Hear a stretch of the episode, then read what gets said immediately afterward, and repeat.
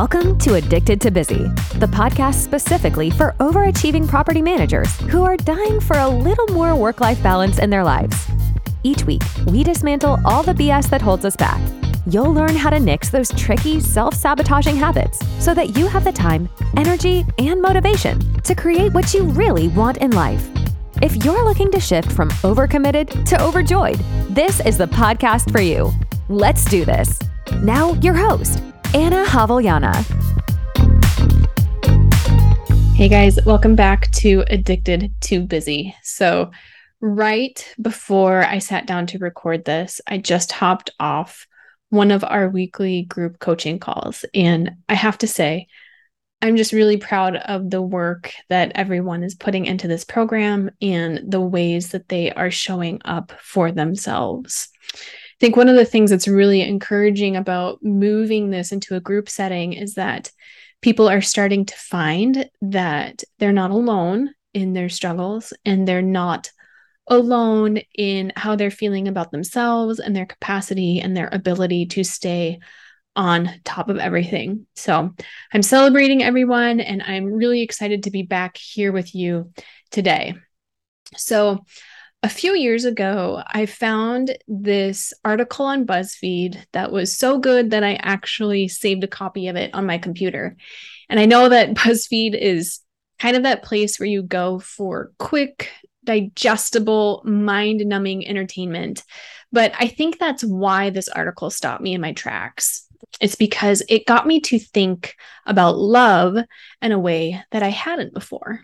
So to summarize the article, this girl wrote a poem about her biggest fear. And while many people fear heights or enclosed spaces, her biggest fear was falling in love with someone, and then that person eventually falling out of love with her.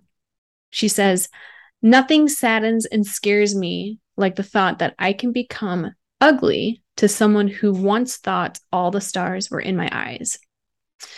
So this post that she makes goes viral, but it turns out that there was a follow-up to that original post. And that is the part that's so good that I'm not even going to paraphrase it. I'm just going to read it to you.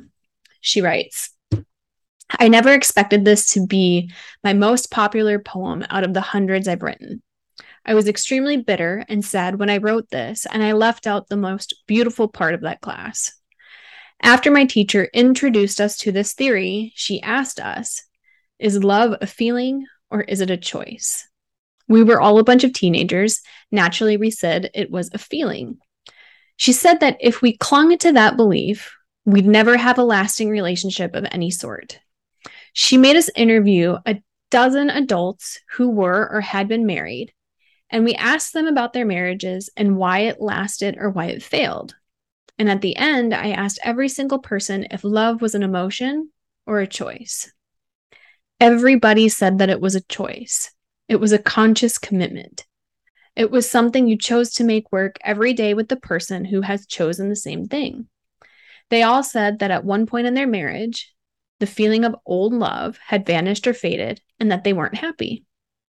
They said feelings are always changing, and you cannot build on something that will last on such a shaky foundation. The married ones said that when things are bad, they chose to open the communication, chose to identify what broke and how to fix it, and chose to recreate something worth falling in love with. The divorced ones said they chose to walk away. Ever since that class, since that project, I have never looked at relationships in the same way."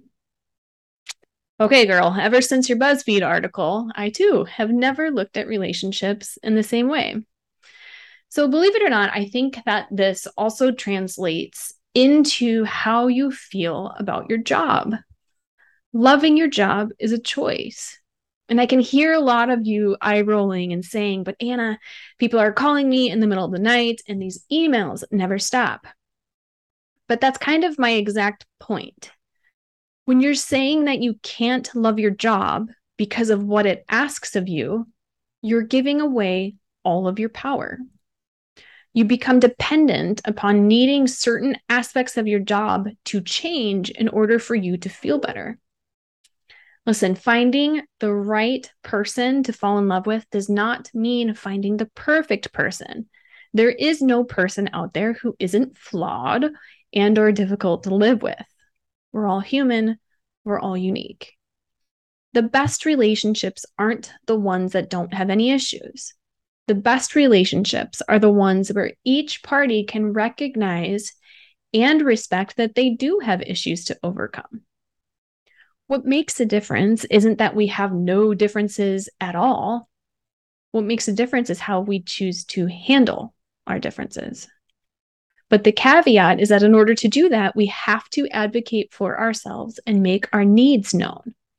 And the same is true for our jobs.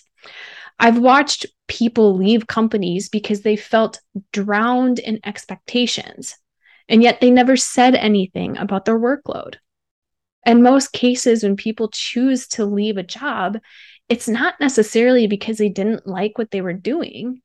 It's more because they felt their needs were unseen or unheard. But this is the problem. Many people fear admitting that they can't keep up.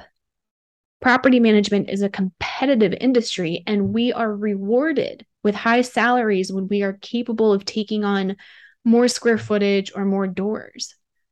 Our salary increases depend on us showing how much we've grown from year to year. There's a lot of people who are drowning in work, and rather than communicating their limits, they're pushing harder and harder to stay above water. They fear what others would think of them if their portfolio size decreased. They beat themselves up if they don't make it to their full bonus potential or if they don't get more than a 3% merit increase. So in essence, we aren't communicating our needs or our wants, and then we leave. I actually tend to get really skeptical when I hear people slamming their previous employers or talking about companies that they've worked for that have had quote unquote bad culture or work-life balance. And this isn't to blame or shame someone's experience. Their experience is 100% valid. And I've watched people burn out repeatedly. Burnout is a very devastating experience. But I also know firsthand how difficult it can be to humbly communicate that I'm not capable of something or that I feel like I can't keep up. In many cases, rather than just feeling the pain of communicating a perceived inadequacy, people will just jump ship and hope that the next company will be better. The problem here is that they didn't build the courage to identify and clarify their needs or shortcomings without the fear of what their supervisors might think of them or how it could negatively impact their salary. This is an example of a one-way relationship where there is no give and take. But it's not necessarily on the company. It's on us to advocate for what we need. In many cases, our employers may not even be aware that we're drowning as badly as we are. There are a lot of people who are highly skilled at putting on a happy face and not letting their weaknesses show. According to the Harvard Business Review, sometimes we are logging extra hours at work because of a mix of inner drivers, things like ambition, greed, anxiety, guilt, or pride. Now, alternatively, some researchers have actually found that work is less stressful than our home lives. For some, work can be a haven, a place to feel confident and in control. I know for me that I was very guilty of any time I was having an argument with my now husband, I would just go to work. I would literally go to work at 5 a.m. just to avoid confrontation with him. For me, work did feel better than home in some cases. Whether you're overworking to prove your worth as an employee or whether you're overworking to avoid problems at home, the message is the same. You have a need that is likely not being met. Now, that's not to say that employers should say yes to every single request that we make. That is to say that you are human and you're not going to be able to handle every single task that comes your way. In some cases, you're going to make requests and the answer will be no. But when you ask, You have done the hard work of identifying your need, being brave enough to ask for it, and then suggesting possible solutions. In my opinion, being honest with your employer when you're struggling is far more difficult than quitting your job and moving on. When you're honest about your experience, you have to get yourself to a place of vulnerability. You have to admit where you're falling short and you have to ask for help. In my opinion, it's far more admirable to bring your humanness to work than it is to just quit and start over. When I think back to previous companies that I've worked for, there's always this huge buzz when a high performer decides to leave. We get this false sense that those at the senior or regional level are there because they can handle everything. We can assume sometimes that the managers with the most doors or more square footage are these special unicorns who don't feel stress in the same way we do. And then when they leave, it's this big surprise. But the reality is that we don't know their experience. And also that every human has limits. Whenever there's a buzz around a particular employee giving notice, it can oftentimes be a sign of limits being pushed or needs not being communicated. I've always felt that the property management industry draws in a large crowd of people pleasers and perfectionists. And I think that's why some of our managers are so successful. But too much of a good thing can start to backfire. It's important to know ourselves well enough to recognize when our ways of doing things are helping us versus when they're starting to harm us. Now, if you're listening to this podcast and you recently left a job, I do not want you to start shaming your choice. This episode is not intended to make you feel bad. It's intended to catch people who may be considering leaving their company in the hopes that another company will be better. Now, I'm also not trying to convince anyone to stay in their current job. My hope is that this podcast is going to shift your take on the challenges that you have at work and also your role in advocating for yourself. We can get the impression that the grass will be greener on the other side, but really, let's be honest, guys, if you've ever shifted properties, you know what's up. It is the same shit with a different flavor. As I mentioned, I think property management brings in a ton of people pleasers. And if you do not learn how to stop people pleasing in your current role, and then you go to another company, you're just going to be in the same pickle that you're in today. The only difference is going to be who writes your check every other week.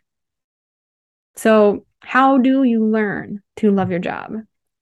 In order to discuss this, we've got to get just a little philosophical.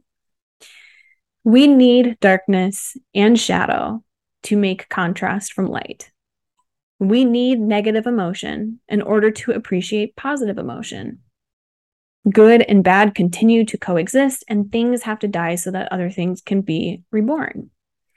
Many people think of this as yin and yang, or as one of my favorite coaches, Brooke, says, this is the 50-50 of life. If we accept the idea that our lives will consist of 50% positive experiences and also 50% negative experiences, we end up having a better experience of the world. So many of us have heard this messaging throughout our lives that says, I just want to be happy. I just want you to be happy. But what if being happy isn't the point? When we have the expectation that we should be happy all of the time, there's this problem when we're not happy. But on the flip side, if you anticipate that part of your life, you will be unhappy, there's no longer a problem. When you're unhappy, it's just a normal part of human life, and then you can trust that it will pass. Listen, we need stress in order to appreciate peace. We have to have grief in order to appreciate life, and we need disappointment in order to appreciate surprise. Learning how to love your job takes many steps. That's why our coaching program is 6 months long. It's a process. But today we're just going to start with the simplest one. And that is that accepting half of the time, this job is going to be grueling and challenging. And then because of that, we need to really learn how to savor the days when it's rewarding and fulfilling. We get into trouble when we start to measure each day against the best day at work. This sets us up for failure. And with that, we can start to become disenchanted with the job. When we're stuck wishing that our coworker would pick up the slack or that our boss would get off of our case, we're simply arguing with the reality that people are complex beings. Learning to love your job does not mean that you stay in your job. There are a lot of you out there who are working at companies with unrealistic expectations. But it's more common that we as employees haven't set healthy boundaries or properly communicated our needs. It's more common that when we're faced with a challenge, we're resisting the 50% part of our job that is supposed to suck. The difference is that if and when you decide you're going to leave a current job, it's not because something out there is better. It's because you know without a doubt that your values don't match up with the company values, and that's okay. You will have good days, you're going to have good weeks, but then you're also going to have weeks where nothing goes as planned and none of your properties are functioning as it should. The absence of those good days doesn't mean that anything has gone wrong. Everything is just as it should be. Thank you for listening today. I know a lot of you are in a struggle fest as you're currently in the midst of budget season and year end. And we have a great community of managers who are all doing this work together. So if this podcast is resonating with you, please hop on over to our website and learn more about our group coaching program. I'm at anahobaliana.com. That's ANAJAV as in vivacious, ELLANA.com. I love you. Keep going. Thanks so much for tuning in to this episode of Addicted to Busy. If you're enjoying the show, please feel free to rate, subscribe, and leave a review wherever you listen to your podcasts. This helps others find the show, and we greatly appreciate it. Thanks again for tuning in, and we'll catch you in the next episode.